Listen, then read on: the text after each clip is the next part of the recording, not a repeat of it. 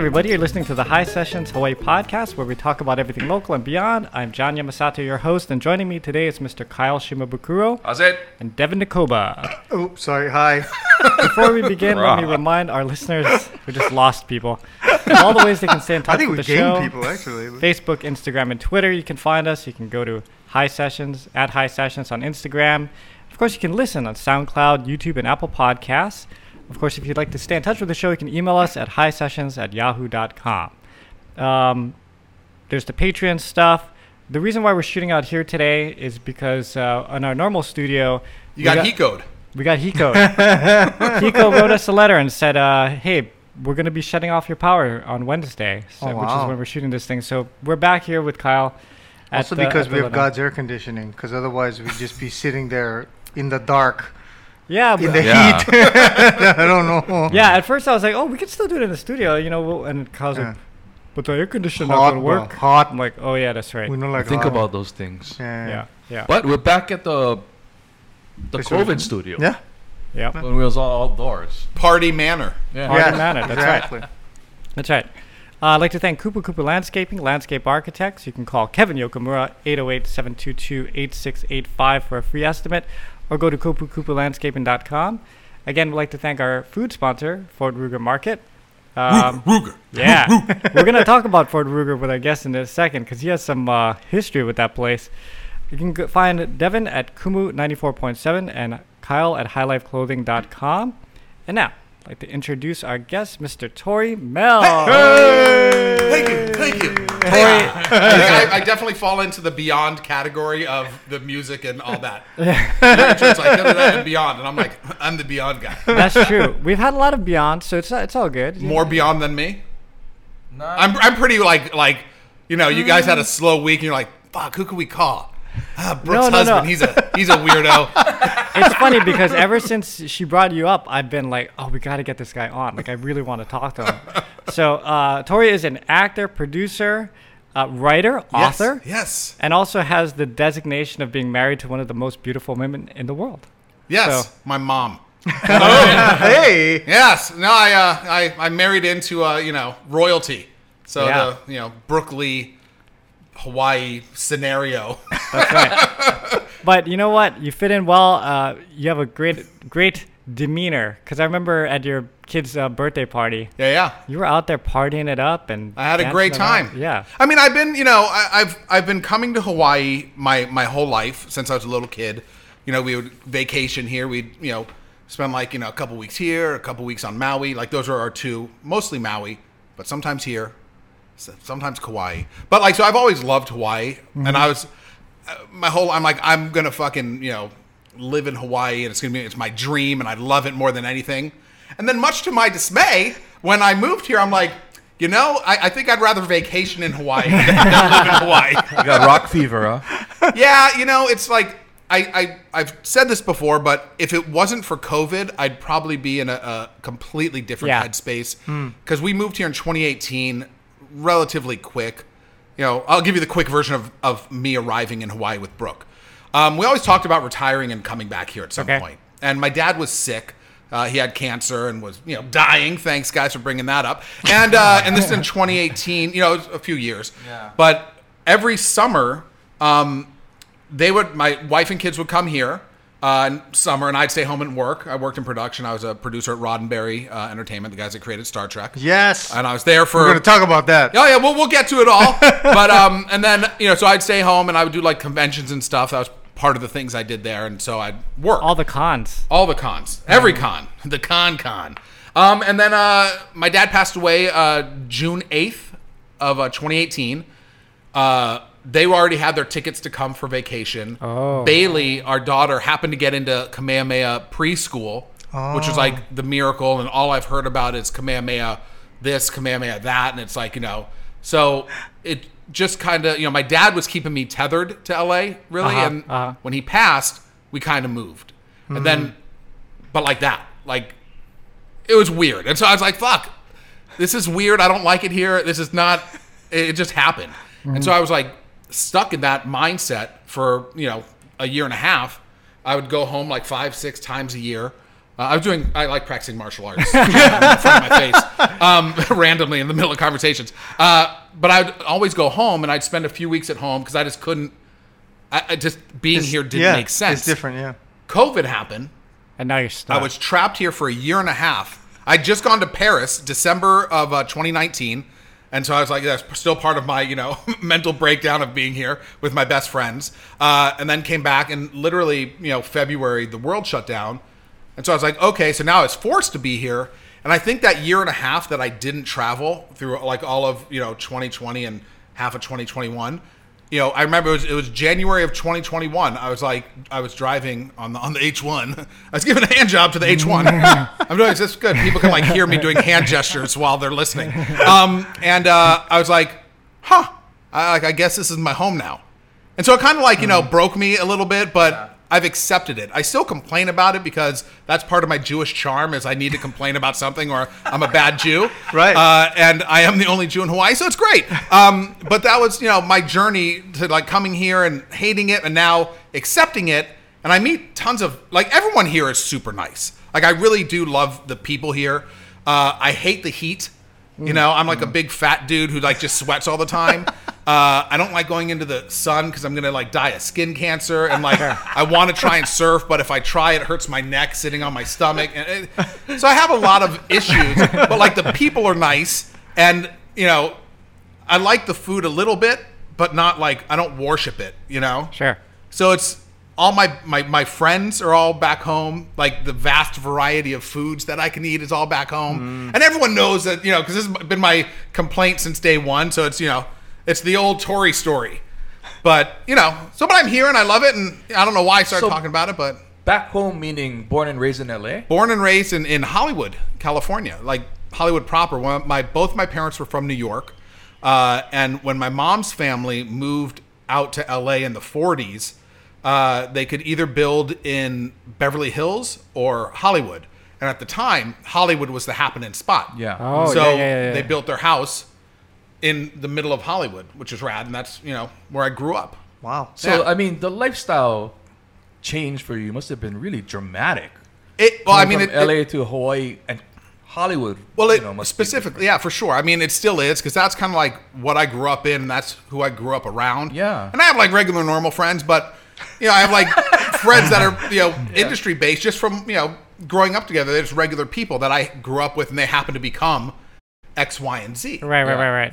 So it's everybody here knows a professional surfer. 100%. It's the same, or a professional musician. That's everyone's cousins with brother is or something. Yeah, I don't know. Yeah. But when we first moved here, I got hired to shoot an interview piece for someone, and I didn't have anything here.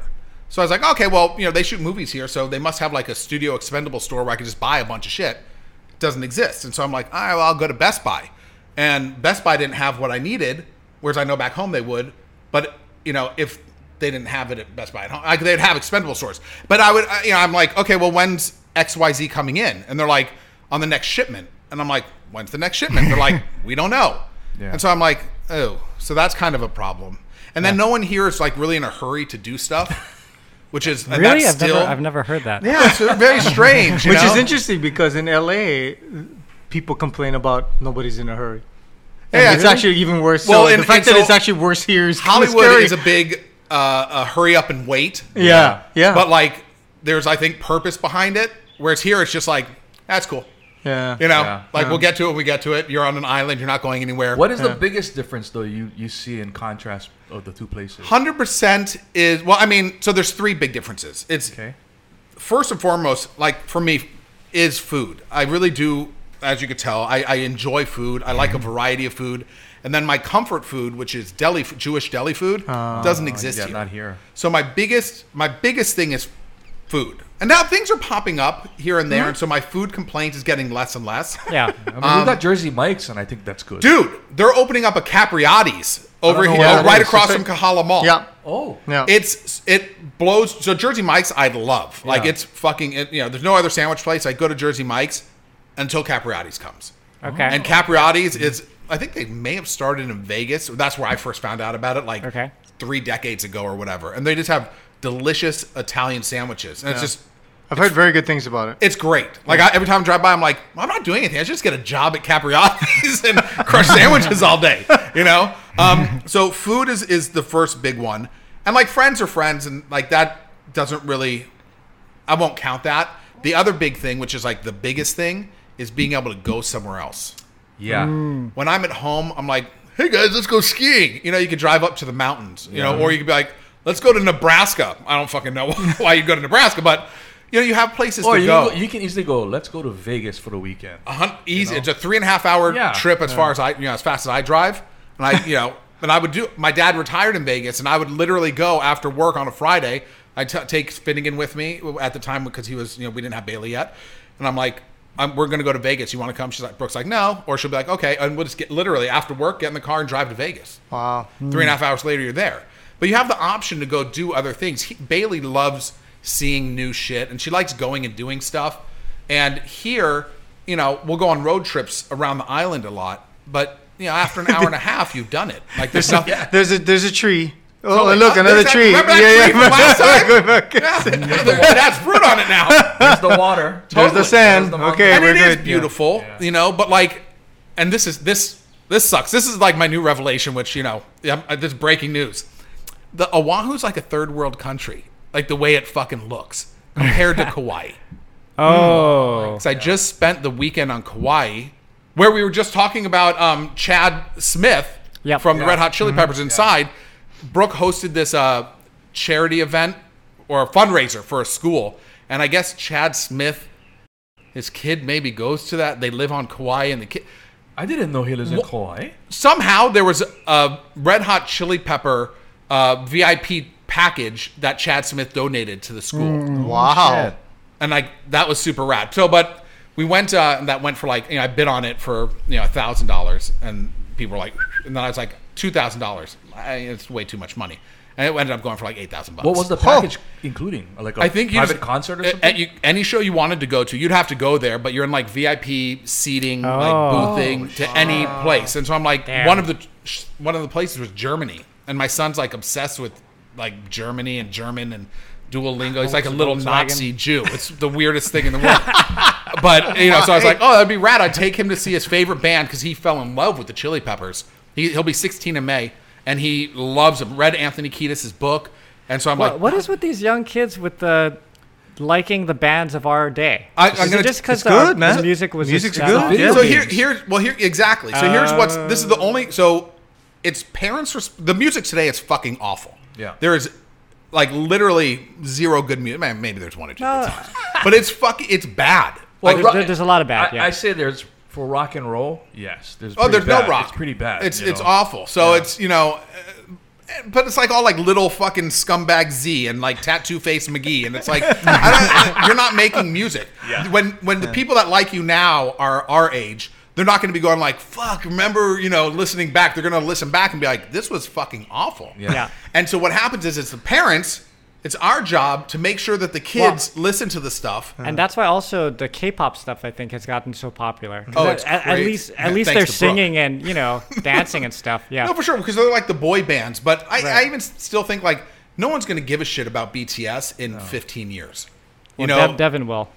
Oh, when Brooke was on, did she tell you about? Oh, she wasn't in love with BTS. No, not yet. No. She wasn't yet. She wasn't in something. Yet. This is like, thank God it's kind of tapered off now that the army's actually going into the army. Mm-hmm. But she was obsessed with BTS and started learning Korean because of BTS. Yeah. Paid to be a fucking army member. Yep. BTS. My wife too. Yeah. We went to the concerts, the whole thing, man. Oh my! Hey, where'd you go, to LA or Vegas or both? Well, we went to LA and then we went to San Diego. That is so crazy. Did you have to eat at Soto Bowl and all the Korean places too all the time? Yeah. Me? Yeah. Was there with her? So I never really ate Korean food until I met her.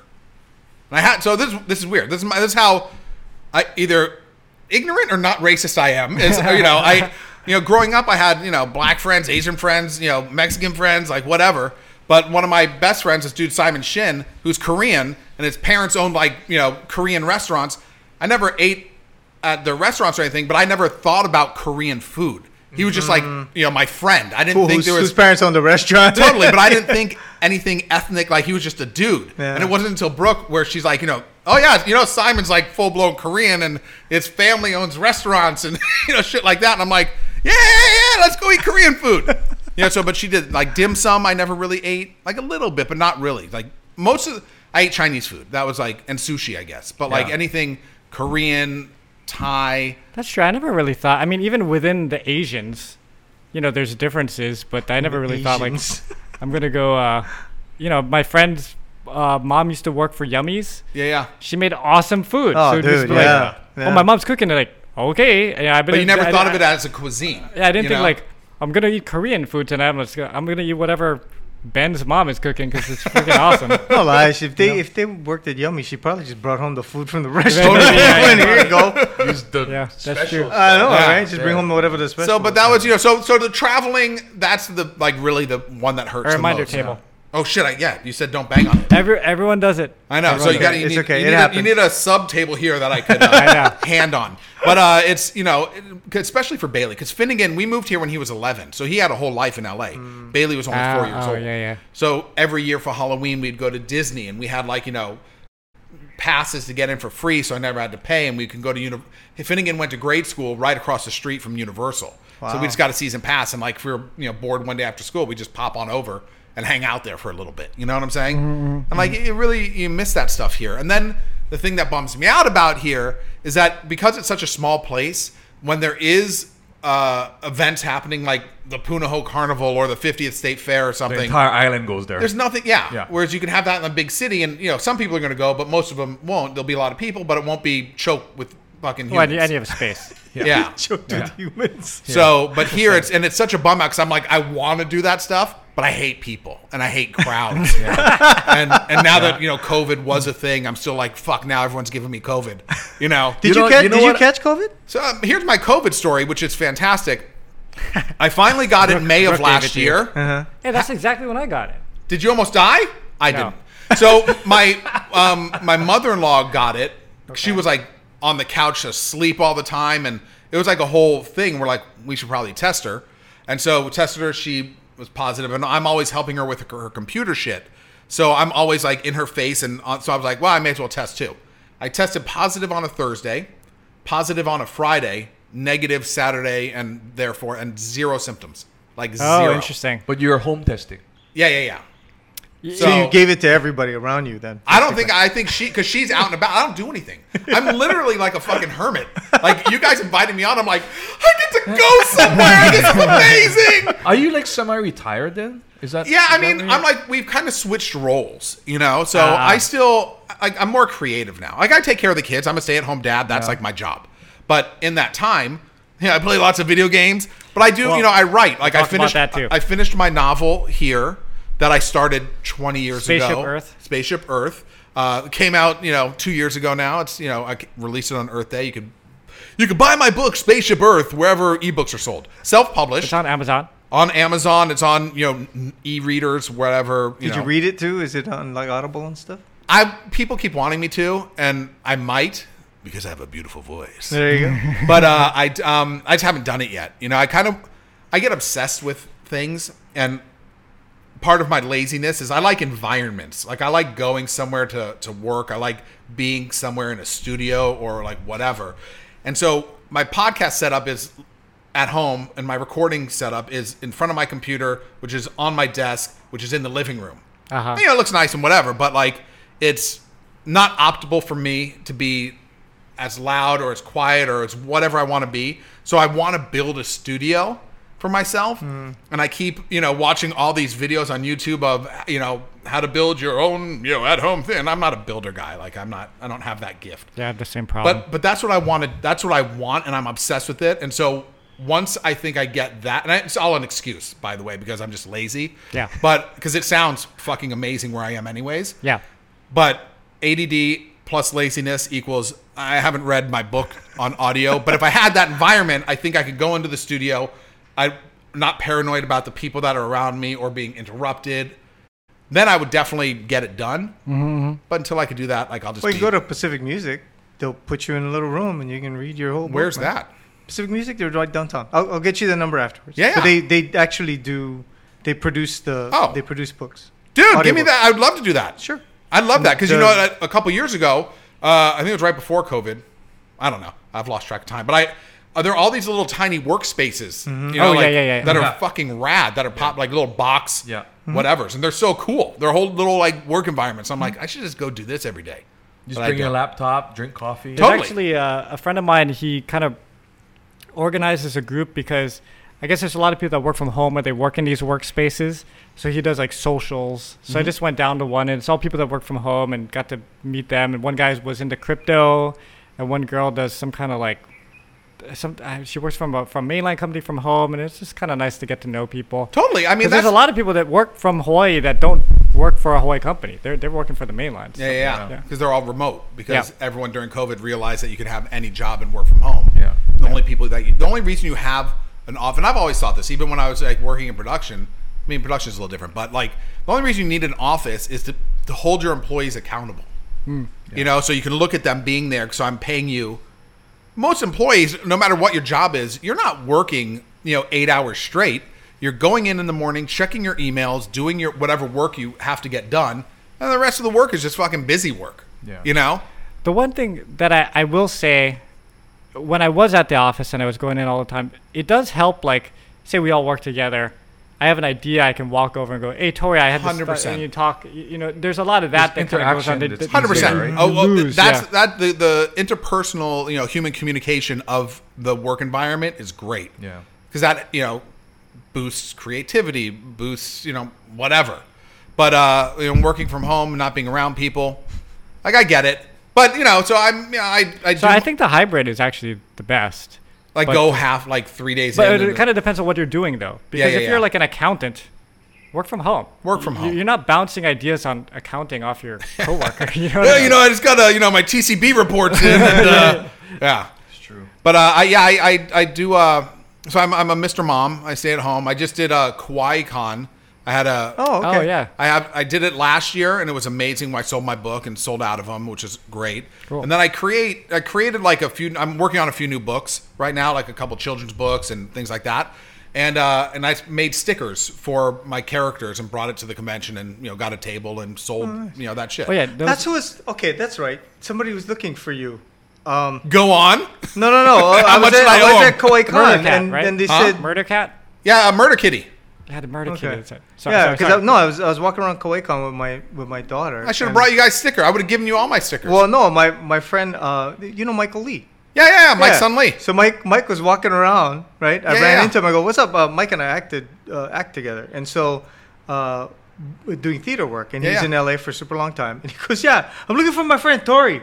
He's supposed to be around here selling his shit, but I don't know where he is." And I went, "Who's that?" He goes, "Oh, it's Brooke Lee's husband." I went, "Oh, I know that guy." And then he went running off to try to find you, but I don't think he was able to catch you. No, so, I saw Michael. Oh, did he? Oh, okay, okay, good. So being at Kawaii Kon versus being at Comic-Con is night and day for you, right? Yeah, so I don't, what I did realize about myself working at, because at Roddenberry, I, produced like our comic books, short films, things like that. Yeah. But I also was in charge of all the conventions we did, all the Star Trek conventions. Wow. And so I realized, which is great, because I'm like, I love making movies. I've worked in entertainment for over 30 years. That's what I love to do. But I really love doing conventions. Like that's just working with the the Teamsters and like controlling my booth and doing all that shit is like really fun to me. And so when we moved here. Honolulu Comic-Con happened, and I was like, "Oh, there's a comic book convention here, dope." And we went, and it was really bad. Like I was like, "This fucking sucks," and so I was like devastated. I'm like, "Oh, what a bum out." And then COVID happened, and then Kawaii Kon happened last year for the first time since before the pandemic. Yeah. And because people had a little extra cheddar to spend, and they were all cooped up because it was the first convention back for like that genre thing. It was packed. So it's getting better then. It's getting better. So last year, Kawaii Kon was huge. This year, there was a ton of... It wasn't as big as last year, but there was still a shit ton of people. A ton of people, man. So it was a good show, and it was fun. But, I do miss the chaos of, San Diego. Yeah. Like, I have that thing, like, down to a science, and my Las Vegas convention, which is the big Star Trek one. That's fun. I drive in the big cube truck to, from L.A. to Vegas with all the merch and... Yeah, I miss those days, too. I used to go to all the ASRs in the 90s. The best, right? San Diego Convention Center. It's so crazy. It's crazy. Yeah. It's just fun, you know? And then I'm like, you know, the Hyatt became my hotel of choice, so I have like 14 trillion mile, points at Hyatt. You know. I became a point guy. I have to get into the Star Trek thing, which is going to make them nuts. But I'll make it inclusive. Are you going to make? Okay, so are you original Star Trek? Are you new? I actually dislike the original series. So you guys know that Star Trek's been around since the 60s. Yes. You know that there's like 1,000 different iterations of the show. Yes. And each generation of Star Trek, whether it's the original series or the Next Generation or Deep Space Nine or Voyager or Enterprise or the new stuff. Yeah. Picard.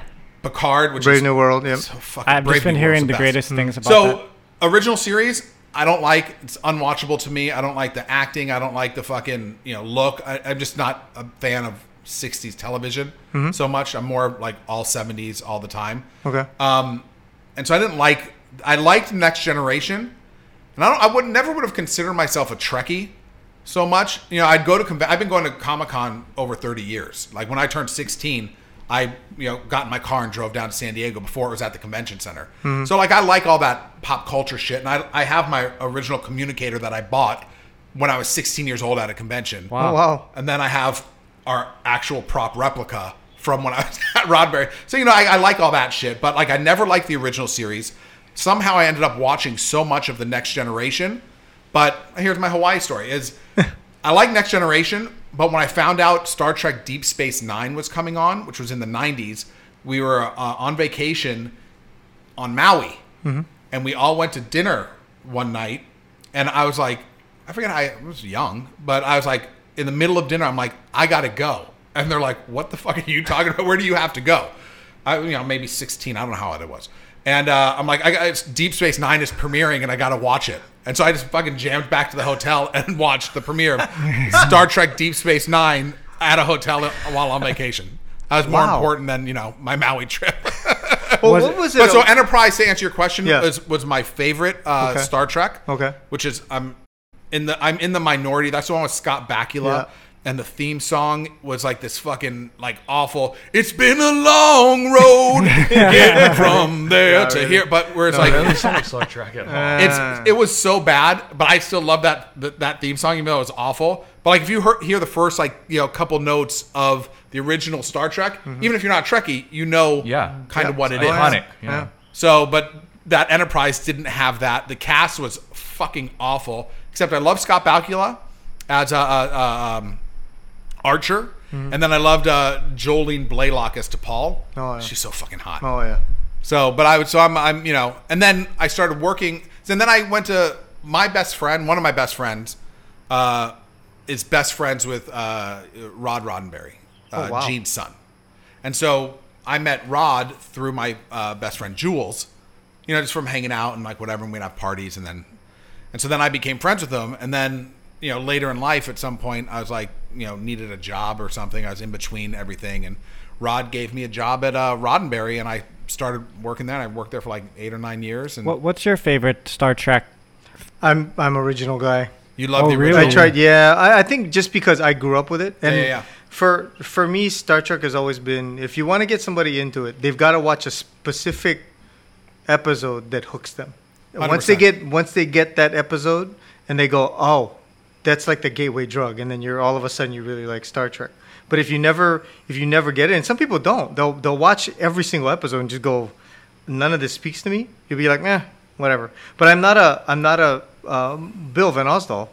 He's a huge Trekkie, but I mean he's into everything from the original series all the way up till now. Like he's watched every single episode of every single thing, and he wears the outfits. Have you watched Picard? I haven't because I don't have Paramount. It's unwatchable. And I'm like, did you watch it? Everyone says it's so good. They're all full of shit. Every last one of them. Really? Is whoever's telling you this are liars. They're like, oh yeah, I'm supposed to think Picard's. The first season was I had to force myself to get through it. The second season, the same scenario, and then I started watching the third season, which is the final season, and I got like. 2 episodes in, and I'm like, I don't even know if I could commit to it, and I haven't finished it. I couldn't get it. It took me forever to get into Discovery, which was like the first big thing that started the whole new Star Trek thing. But Strange New Worlds, fantastic. Yeah. So and it's kind of like with the movies, right? There's like, what do you guys think about the movies? It's like a hit or miss thing. The movies, like Star Trek 1, I was excited to see it because it was the first one that came out, right? The motion picture, and then you watched it and went, what the fuck is this? Because there was like no action. There's a lot of talking. There was a strange thing with the Voyager. With Kirk and all that. Yeah. With Voyager. Yeah, and you went, what the fuck is this thing? And then Wrath of Khan came out, and you went, oh, okay, see, this is Nicholas Myers. Yeah, and then they hooked people in with that. Then the third one was meh. And then the fourth one was really great because Leonard Nimoy directed the thing. And then once he directed it, William Shatner said, I'm not doing any more Star Trek movies.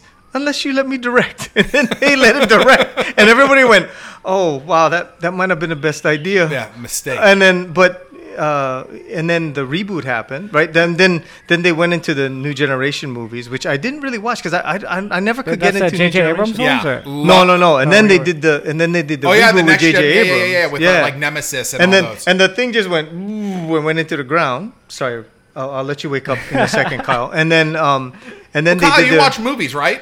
No. Yeah. Did you see any of the Star Trek movies? No, he never watches any of them. Kyle doesn't watch anything that's not based on a true story. Really? That's why he didn't like The Lord of the Rings. What's with the walking trees? I don't understand. I'll come and get the walking trees. Go back to him. I'll come back. They're still walking. For the rest of this podcast, Kyle really doesn't need to be here. Well, you know what's interesting, though, is that your aesthetic in life, seeing your fucking party palace for the first time, I would think that you actually would like get down with all of that stuff. Like, you seem like you should be a movie guy. I mean, I saw Star Wars in 1977. I didn't. And that was the last movie you saw in the theater. Pretty much. You didn't see the John Wick movies? I like John Wick. See what I'm saying? That's a great. Maybe we put John Wick series. In space. Then you get that could be happening because they're totally gonna do. They keep doing these movies with John Wick. Good. So I actually haven't seen the new one. But anyway, sorry. Finish. But then when they did the reboot, actually, the reboot got me. Yeah, go. The reboot got me back into the movie. So in 2009, Finnegan was 2 years old, my son, and the very first movie he saw in a theater was 2009 Star Trek, because we had a premiere, a special screening of it off of the coast of Southern California. It's a little island called Catalina. Oh, yeah. It's like an hour and a half boat ride. Yeah. And they have this really beautiful like old theater called the Avalon, and it's fucking rad. And we had a like special event screening at the Avalon, and I brought Finnegan, and he's a little guy, but that was and Nichelle Nichols sat right behind us. Oh, you're kidding me.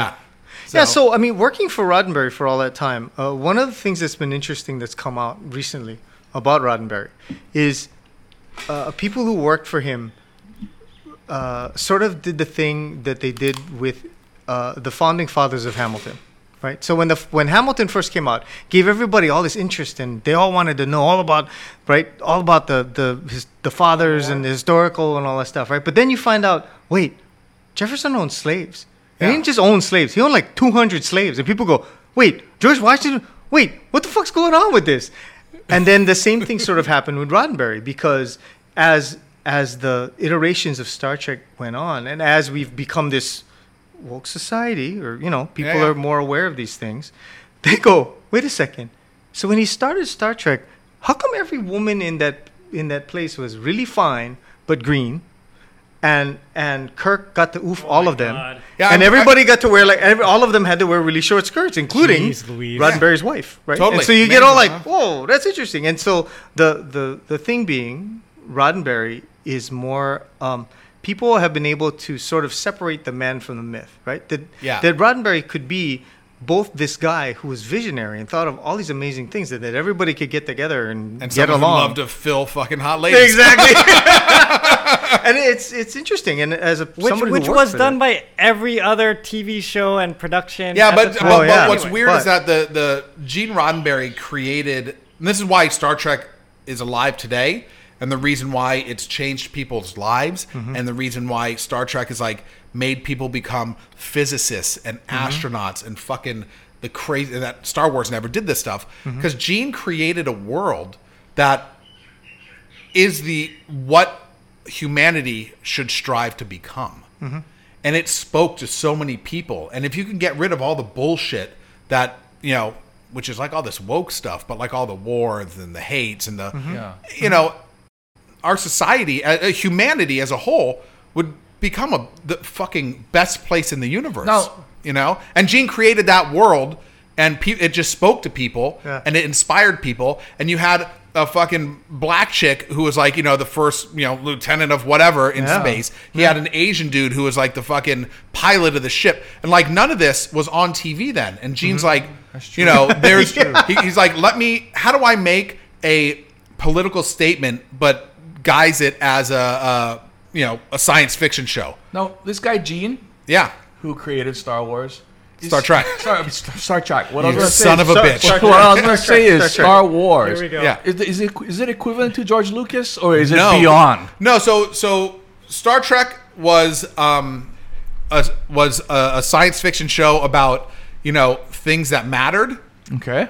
Disguised as science fiction. Yeah. Okay. Star Wars is just pure space opera and it's insanity. Popcorn. It's popcorn. Yeah. It's like popcorn, you're watching, like, you know, lasers in space, right? Yeah. It's people try to put deeper stuff into it, and it always sort of bounces off, and you go, oh, well, no, but it's not really. Star Trek has meaning, and it sounds fucking corny as shit to say, but that Star Trek really was something that was created because Gene had something to say, and studios didn't want to make stuff that had something to say. So when you say change lives, you know, guys became physicists, scientists. Well, you think about like the communicator, right? Yeah. Some kid was probably in your pocket right now. Yeah, exactly. Yeah. I mean, it's this stuff like, I actually have a Bluetooth communicator that pairs with my phone. That like, when the phone rings, I can like, man, Devin's like, gonna be, and I fucking flip it open. Devin's gonna come to your house tonight to look at it. If I have it here, I should have brought it next time I come on. I'll bring it to you. Okay, sounds good. You can check it out. Sounds good. Awesome. But you know, so Star Trek, you know. It's the fans are fascinating. Yeah. You know, they're all super nice, very interesting human beings. You know, all nice but super quirky. Yeah. You know, and like dealing with them, and you know, but you become friends with these people. So the guy that has a Jedi logo tattooed on his shoulder is different from the guy that has the triangle. Yeah, the Delta. Well, yeah, that's what it's called. But that's the thing. You don't see a lot of Star Trek. Not a lot of Star Trek who have tattoos. That. Yeah. They'll go to a convention. They'll get dressed up. They'll wear their ears. They'll do the whole thing. Like Bill. Bill's a huge Star Trek fan. He has no tattoos on his body or anything on his car that we know of. Well, yeah, that we know of. Yeah. But he is. But like if he opens up his computer. It's the Enterprise. Like, he has the Enterprise on there. Well, we interviewed him. We've seen his stuff. Oh, his stuff. Yeah, he's totally... Next time I see you guys, I'll bring you some, like, Star Trek stuff. Because I still have, like, some, like, leftover shit that I've collected over the years. Oh, so, don't give this guy any more toys. He needs it. One of my favorite movies of all time is Galaxy Quest. So good. Okay, man. So everyone can agree that was a good... I think universally, so amongst Star Trek fans, and I'll speak for all of them right now, is they loved Galaxy Quest. Yeah. Like, and I loved it. It's such a fucking good movie. Yeah. And it's so funny and did such a good job, like, parodying it from, you know, literally from the fandom to, you know, what the show was. Mm-hmm. Hey, this is a rad, like, it's such a bum out that Alan Rickman's dead and that they never made a sequel to the movie. Well, and that the movie didn't do better when it was in theaters. Because I think I saw it and went, holy shit, how come more people aren't seeing this movie? And it's taken some time, but like, I don't know, 20 years later, and people are like, oh my God, this movie is a cult classic. Yeah. So what was Battlestar Galactica? Was that an attempt to be the next Star Wars or Star Trek or anything like that? What was that? It was in between Star Trek and Star Wars, the TV show, Battlestar. And so I think it was trying to be, I think, more Star... But it never reached... When did it come on? It was in the early 80s or late 70s? Wait, are you talking about Battlestar... Hey Siri, when was the one that we saw on ABC? Yeah. Or the one that came out recently? No, the one on ABC. The one you saw. That was in... So 1978. Yeah. It was right after Star Wars. Now, did that make an impact like how it... Like Star Trek and... No, and I'll actually... Star Trek. That's what I said. Star Trek and Star Wars. No, you keep saying Trek. Like it's a, you know, music band. Sorry, I apologize. This is my band, Star Trek, everybody. No, but Battlestar was a fun show. But when they did the reboot of it in the reboot, you know, was dark as hell, man. It's the fucking greatest show. Yeah, though. It was amazing. It gave us Kate Sacco. Oh, I love it more than anything. Well, because the guy who created it, Ronald D. Moore, was a writer for Next Generation. For Next Generation. So he just tried to build his own. No. What he did was he took that, and when that happened, it was also when the Twin Towers went down and all that stuff. So he did exactly what Gene Roddenberry did. He took this world and said, okay, how do I make this world reflect what we have happening in the real world? right? But be just enough different that people go, oh, like it's an allegory for what's happening in the time. And so that they could take whatever was happening. Cylons were filthy terrorists. Yeah. You know? I mean, they were terrorists until you realize that they were human too, and they were you're integrated about the new with Battlestar. The not the old Battlestar. No. Well, the old Battlestar was just the Cylons walking around in boots, but that was more of a it's 1977 and Star Wars just came out. It's 1978. We got to do something because people are doing space. So Battlestar Galactica came out, and then Buck Rogers came out. Yeah. And Buck Rogers was good. Fucking crazy because he had the Gil Gerard is a fucking piece of shit. Yeah. I'll tell you that right now. Really? Oh yeah, I was in like maybe 5th grade or 4th grade, and our acting teacher was friends with him. And so he came to one of our acting classes to like stop by, and like we were fucking stoked. He was kind of creepy. And he was mean to every little boy. Oh. But every little girl, he was like, hi, how you doing? I was like, fuck you, Gil Gerard. Sorry, R.I.P. Gil. I don't know if he's still alive. He must be. But yeah. Okay, can we pivot? Sorry. We got deep in. I want you to tell us the most batshit crazy Hollywood story that you witnessed when you were living in Hollywood. That you can say without getting into trouble. Batshit crazy. Like party or experience. Or just something, yeah. You were like, I mean, oh my God, I can't believe I'm here. One of my favorite stories that happened to me involved Bruce Willis.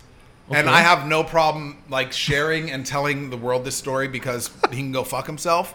And, here we go. I think it's great that he's sick and dying and everyone shall feel real bad. But guess what? Just because you're an asshole and then all of a sudden you become sick, it doesn't mean that all of a sudden all is forgiven. You know what I'm saying?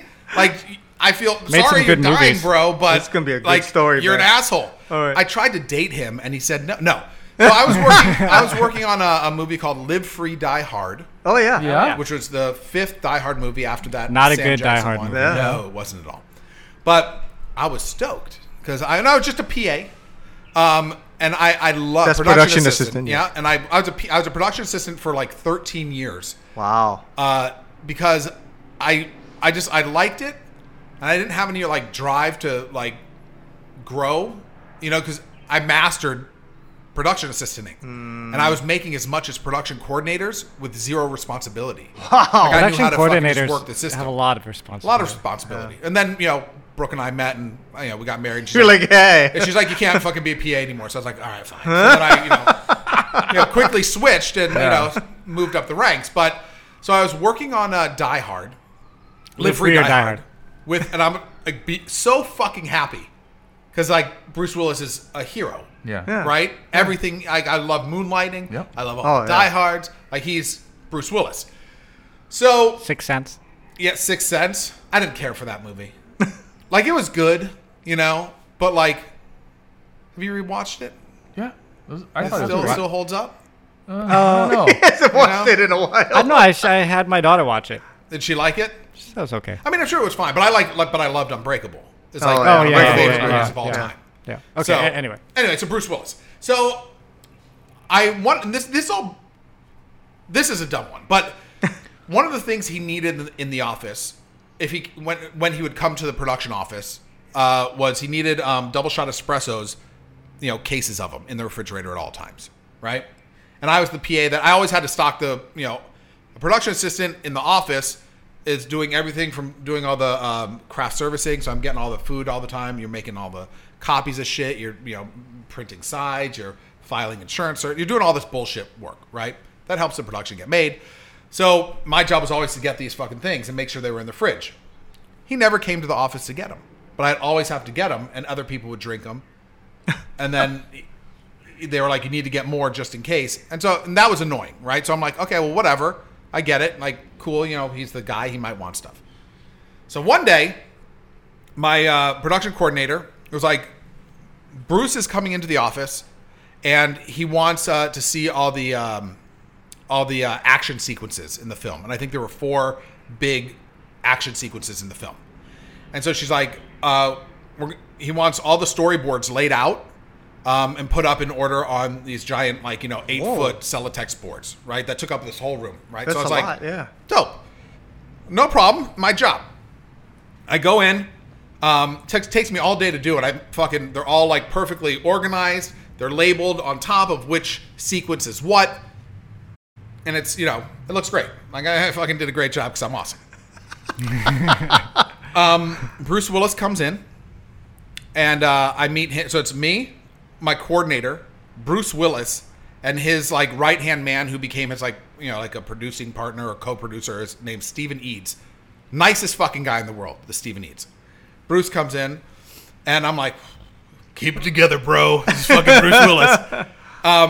Mind you, I've met tons of famous people in my life, and I've never been starstruck before except for when I met Robin Williams when I was younger, because he was a hero, and I was like, what do I do? Sure. I'll tell you that story later. But so Bruce comes in, he's like, hey, he goes, how you doing? I'm Bruce. And he's like, what's your name? I'm like, oh, Tory, nice to meet you. He's like, oh, hey, Tory. What am I looking at? I'm like, cool. So I go, you know, here's the Harrier jet sequence, and here's this sequence, and this sequence, and then they're, you know, in order, so you could follow, you know, board 1, 2, 3, 4, 5, 6, 7, 9, 10, you know, and it's each laid across an 8-foot wide board, right? Mm-hmm. And then, you know, it's like they're 4 rows deep, right? So it goes from top to bottom, totally fine. And he's like, So, but what's the order of it? And I'm like, well, I go, it's in order, right? You know, here's the first one and the second one. He's like, he goes, do you have like a you know what a Sharpie is? And I'm like, what? And he's like, you know, a Sharpie. And I look at my coordinator, her name's Nancy, and I'm like, yeah, I know what a Sharpie is. Like, well, I just need to make a line, you know, showing me which direction everything is. And I'm like, oh, but it's already in order. And he's like, yeah, but you know, just so I can, you know, and then these boards down here, and he's pointing to the bottom ones, were literally like by his waist. He kind of haunches down, and I'll stand up. So he goes, so when I'm looking at the boards, I don't want to have to be like this. Oh my God. And I was like, and I look at Nancy, and she's like, I'm like, okay. He's like, so can you just raise them all up like 6 or 8 inches? I was like, that's going to take hours. I'm like, okay. Like, what am I going to say? No. Yeah. So I was like, cool. He's like, all right, great. Thanks, man. Oh, no. I fucked up the story. He comes in just right away, hot off the, you know, like Sharpie, blah, blah. And then he goes, oh, thanks, man. And then he goes, oh, what's your name? And I go, I'm Tory. He goes, I'm Bruce. And then he just leaves. So he didn't introduce himself at first. He introduced himself at the end. And I was like, this is crazy. And she's like, yeah, you know, sorry. That's what Nancy says to me. So then. Maybe he was already in the throes of his. I don't give a shit. You know, this is you know, 15 fucking years ago, like, you know, and so it doesn't mean he needs to be an asshole about this, right? And it was really weird, and she thought it was really weird, and then so I was like, whatever, like I got to do what I got to do. So I take all the, and it's just me, so it's kind of hard to fucking move lift everything. All these boards up, you know, 8 inches, lifted them all up 8 inches, never comes back. Oh, nice shit! The whole production. That was number one. And then my other story with him, because I hate him. And I think this is pretty wild. It's fucking Bruce Willis. Bruce Willis got a per diem every day of like $1,200 or something. It was like Jesus. In his thing. A per diem? Yeah. What is he buying during the day? Who the fuck knows? But I get a per diem when I go on tour. This is what's $25 a day or something. Yeah. Well, it's like $74 depending on what city you're in. Yeah. You know, for food. But his was like $1,200. And this is what was so great about Bruce Willis is that, you know, his guy Steven would, they cut up the call sheets and it has everyone's name, and they'd pick 3 names out of a hat, and so that's who he gave the per diem to. So he didn't even need it. So everyone got like a $400 like little kickback. Yeah. Cool. Oh, except... Went through the whole fucking call sheet, and the only person on the whole show that didn't win the fucking... You. Me. Yeah. So you can't be mad at Bruce Willis. You just got the bad luck of a draw. Well, no, because there... something was up. Oh, you think he hated you? I think he fucking hated me. I don't know. Because you didn't go through that... You know who else hates me? It's Cary Elwes. You remember him from the fucking Princess Bride? Yeah. Why? Uh-oh. He's trying to date my wife. He was trying to fuck my wife. It was really weird. I'm like, bro, what are you doing? I was working on Saw. Oh, okay. The original one. Yeah. and I was the PA for that show. Everyone on that show is amazing, except for the production designer who had a dog that bit me, and Cary Elwes, and Danny Glover. We were told not to talk to him directly because I think he wasn't like happy with white people. I think, if I remember, I could be totally wrong, but I think that's what I was. He was like, in Lethal Weapon.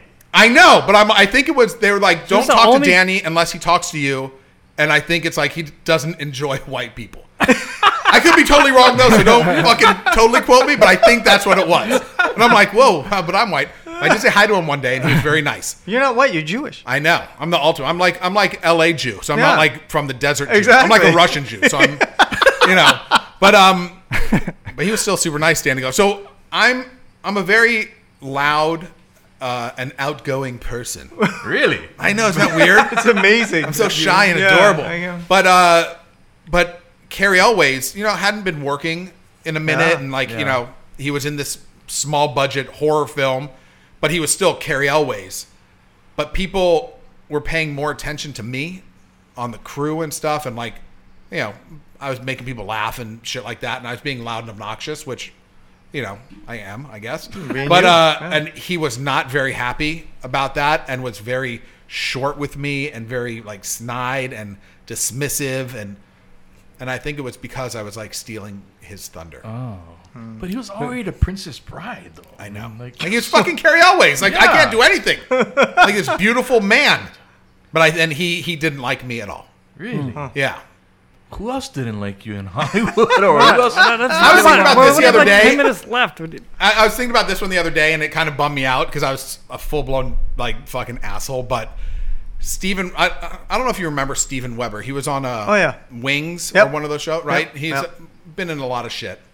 But when I first started doing working in production, I was a PA at MGM Animation, and I worked on All Dogs Go to Heaven, the animated series. Wow. Oh, wow. Cool. And the sequel movie and like RoboCop, the animated series. But and so I used to drop. Which is hysterical to say. I mean, I worked on RoboCop, like this super hyper violent movie where people blew up and got hit by a car. Like I worked on the cartoon. It's weird. They did do that a lot. Because they made a Toxic Avenger cartoon, too. Oh, I remember the Toxic Avenger cartoon. And you go, wait, Toxie. What's happening, Toxie? Yeah. Sorry. No. And so I used to drop scripts off at all these people's houses. I was just talking about this the other day. It was like I was a PA that had – my first car was a DeLorean. Ooh. Yeah. Right? Wow. So Back to the Future, because it's my favorite fucking thing in the world. Yeah. And so when I was a PA and I was starting out, I had a DeLorean.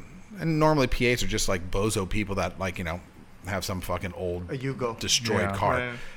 And so I was going to all these like A-list vintage celebrities' houses, and like I would hang out with these people forever, like Dom DeLuise. I would sit there and like chat about my car. Ernest Borgnine we would just sit and chat for hours. Wow. People were like, "Where the fuck are you?" And I'm like, "I'm at Ernest's house." Charles Nelson Riley like always kept trying to rape me. Ooh, nice. It was amazing. He always kept trying to get me into his house, and he was always in like the sexiest robes. Nicest dude in the world. He's been nice to you. Totally. And so, so Steven Weber, I never really met him, but I would always drop scripts off at his house. And so a couple, like 3 or 4 years ago, he was at a Star Trek convention in Vegas because he was, I guess, on one of the Star Trek movies or something. And so, he was signing autographs. Huh. And I was like, holy shit. So I went up and said hi to him. And I was like, yo. You ain't going to remember me, but I used to fucking drop scripts off your house for MJ. I was like, oh, my God. And he was like super nice. And then I'm like, how am I going to become best friends with him? And so I was like, yo, if you want to bang any of my booth girls, you just let me know. He's like, and he goes, whoa, dude, that's fucking weird. Thank you. And then just fucking like walked away. And I was like, that wasn't the move, you know? So, but yeah, I know. I have like, you know. Lots of fun. But most people are probably pretty nice and mellow. Yeah, I mean, you still would advise to, if you ever had the chance to meet your hero, you should, right? I don't know about that. Yeah, well. It's not. No, I would highly recommend against it. I mean, I think if you're going to meet Keanu Reeves, you're probably stoked because you know he's going to be a fucking good apple. Yeah, yeah. I worshipped Wesley Snipes. Like I'm like this dude is the fucking greatest guy alive. Yeah. And this is like New Jack City, White Men Can't Jump. Yeah, yeah, like, yeah. And I'm like Major League and all that. I had his jersey. I had an Indians jersey that says Hayes on the back. You know, Willie Mays Hayes. Nice. Hayes. I had it made and everything. Yeah. Loved Wesley Snipes. And then I'm at the fucking MTV Video Awards. Yeah. VIP backstage, because I am who I am. Woo! And I see Wesley Snipes sitting at standing at a tabletop, like a round tabletop with a beer. No one around him, right? He's just like chilling. And I'm like, oh shit. And I'm young. I was like maybe I was like 16. I don't know how old I was. But I was young, got there, so I must have driven. Whatever. I was like stoked to fucking see Wesley. I'm like, I'm going to go introduce myself to Wesley Snipes. This is amazing. And so I walk up to him, and he has his beer. And I'm like, sorry to bother you, Mr. Snipes. My name's Tory. I'm a huge fan. I fucking love you. You know, whatever. I was very nice, very polite.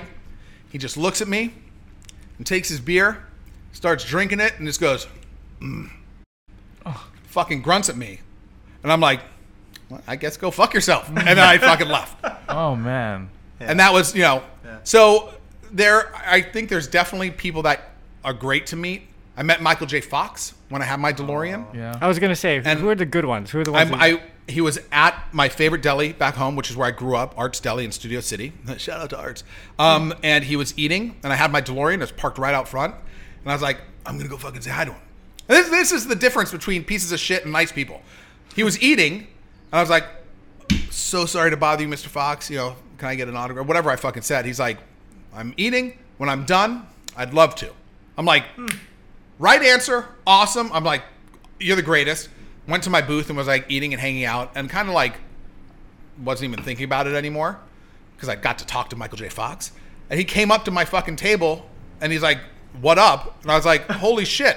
I go, I love you. You're the best. I fucking drive a DeLorean because of you and it's outside. You want to check it out? He's like, yeah. I went outside with Michael J. Fox. We talked about my DeLorean. He signed the license plate for my DeLorean. Oh, nice. And he hated driving DeLoreans.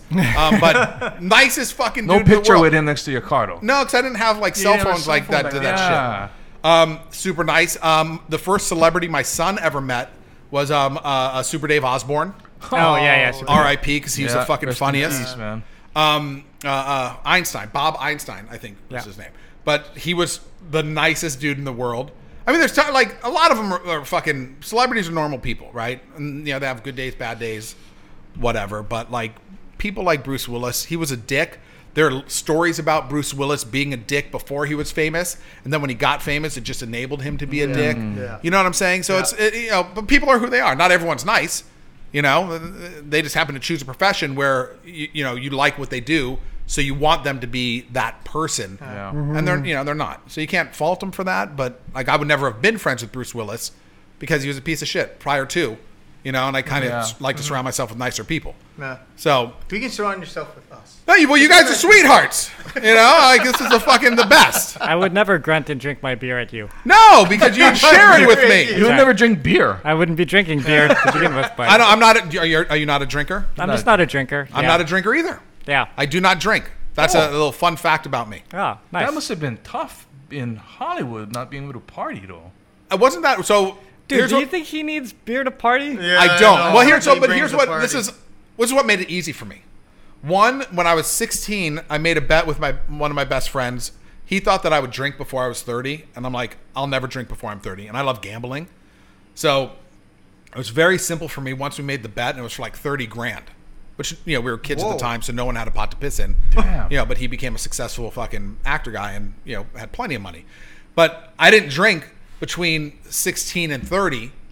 And on my 30th birthday, I was like, I didn't. And I would feel bad. Like if I went to a party or something and someone spilled beer on me, I'd freak out and leave and go wash myself off. Because I'm like, beer's going to get in my pores and I'm going to fucking, become an alcoholic. But which is ridiculous. But so then I, on my 30th birthday, I was like, I'm going to get drunk on my 30th birthday. And so the only time I really ever like drank was on my 30th birthday. We went to fucking dinner, a bunch of my friends, and every drink that they bought, I had to drink. Right. So I had like 18 drinks that night. Oh my God. And you stopped drinking after that. You remember the night? I remember everything. Crystal clear. Yeah. Wow. And the drinks, none of them tasted good, no matter what I got. Mm-hmm. The Guinness, I had a beer, and that was like okay, but the taste of alcohol was fucking gross to me. I don't like it either. I threw up a little bit the next morning, but then I was sick for like a month and a half afterwards. I remember like it was like drawn out. You had alcohol poisoning, man. Yeah, like I was fucked up. And then after like a few weeks later or whatever, I was like, let me try a Corona with like a lime because that looks good, like an icy cold, you know. And so we were at a movie theater, and I got it, and I took one sip, and I started like gagging, and I'm like, I'm gonna throw up if I drink this. And ever since then, every time I've tried drinking, it's like here's what I could drink if I ever needed to drink. Like the idea of drinking wine with like a good steak or food, that sounds so good to me. Or drinking a cold beer with like a fucking burger, or like the idea of that is so awesome to me. I just don't like the taste of alcohol. Me too. So the alcohol I can drink is if I have a cup of Coke, a cola, with like a little bit of Malibu rum, such a little bit amount. Rum and Coke is good. Then I could, a rum and Coke I could drink, and a Moscow Mule I could kind of. But there's and at that point, there's no point in really drinking because you're not. Right. That's what I'm saying. And then I'm paying like a premium price for a drink that I don't even really like, and it's going to take so many of these to even get me drunk. Like, what's the fucking point? You know, I'm cheap. I'm Jewish. What do you want from me? I agree. Yeah. Well, okay. We're coming back. We got to come back. I know. We need like the part two. I didn't even get to get into my questions in. Why don't we do like, you want to do like two rapid fires? Yeah, it's a podcast. Who gives a shit? Yeah. Okay. I have to go because I got to go pick up my son. I got to pick up my daughter right now. Or Brooke's picking up Bailey. Finnegan gets out in 30 minutes. Well, come back. Why don't we do part two? We'll get a couple John questions in. We'll just do last question. Okay. You're a sci-fi guy. Yes. What's your favorite sci-fi movie? So my favorite. We'll go around the table. All right. Here we go. So I'll tell you my favorite science fiction TV show ever, because I have a giant tattoo of it on my back, is Stargate, SG-1. Stargate. You have a giant tattoo on your back of the Stargate. Of the Stargate on his back. Devin's going to need to see that later. I'll show it to you right when we hit stop. Yeah. I have like superhero tattoos on me, but Stargate's my favorite science fiction TV show. Growing up, Blade Runner was my favorite science fiction movie, but like Tron was one of my favorite science fiction movies. I mean, there's movie. If the Tory scale of justice is, it's either my favorite or it fucking sucks.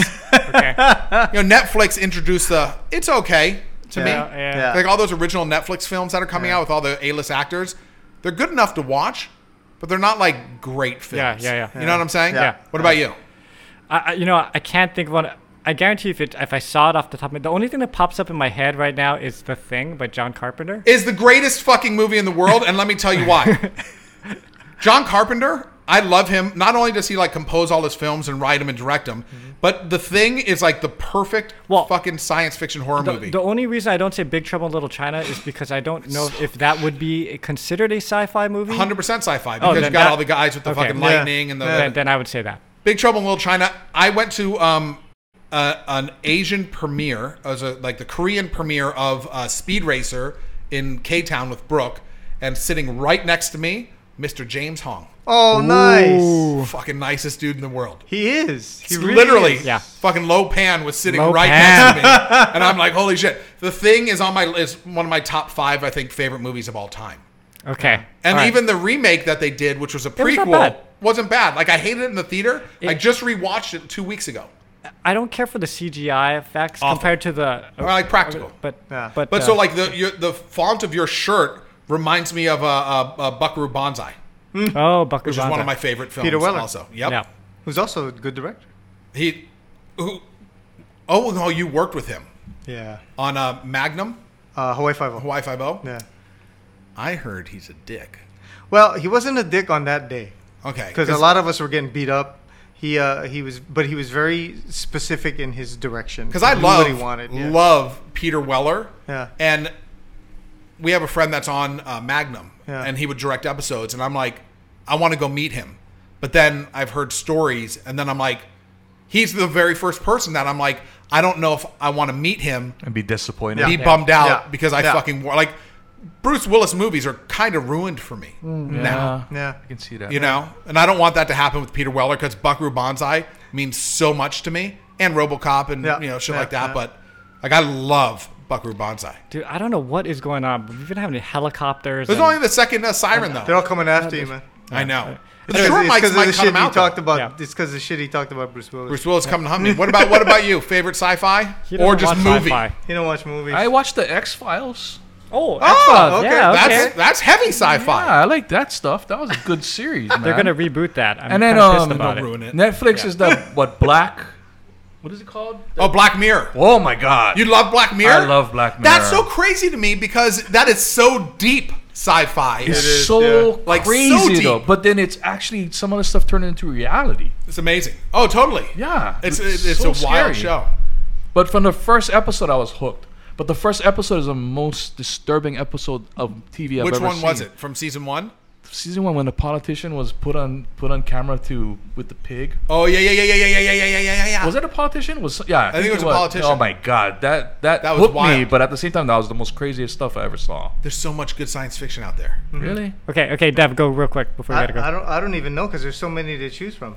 Just say the first thing that pops your head because I don't think The Thing would be my number one, but it's the first thing that pops. I got Galaxy Quest in my head just because it's funny. It's got this side, but we talked about it. It's great, but I think The Thing is where it's at. I mean, I could, if I were trapped on a fucking island in the middle of the ocean, and I had one movie, The Thing would be on that list. It's such a mind F. Totally. I was like, you gotta be fucking kidding me. Things come out. All right. Well, anyway, Tory, we would definitely have you back because we're just getting started in Movie Top. But thank you to all of our Patreons and everybody. Just to let you know, he's gonna be back. Don't worry. Hey, sorry in advance if I offended every single person out there. I'm really a nice fucking guy. Unless you're Bruce Willis. If you're Bruce Willis, go fuck yourself. Now, I did say though, if Wesley Snipes ever apologized to me, I would forgive him. There you go. Oh, okay. Bruce Willis again. Wesley, if you're listening. Yeah. You still have a chance. You still got a chance with me, buddy. Yeah. Okay, just real quick before I sign off, if you happen to be in Japan and watching this, I'll be at Thumbs Up on May 1st and the Cotton Club on May 2nd. We're going to take a couple weeks off because I'll be in Japan, obviously, touring. And we'll come back mid-May. Oh, so, and how can you watch your podcast? Yeah, so I started doing my own podcast, which doesn't have the commitment of the sessions here, but it's Whatever the Podcast Show with Tory Mell. And wherever podcasts are, Apple Podcasts, Stitcher, blah, blah, blah. Just type in Whatever the Podcast Show with Tory Mell. I'm going to subscribe after this because I want to go. I want to go on the podcast so we can talk more about sci-fi. Done. I'll have you on. Hell yeah, I'm there. Perfect. There you go. We're going to stay here at your house and keep recording. Bring your toys.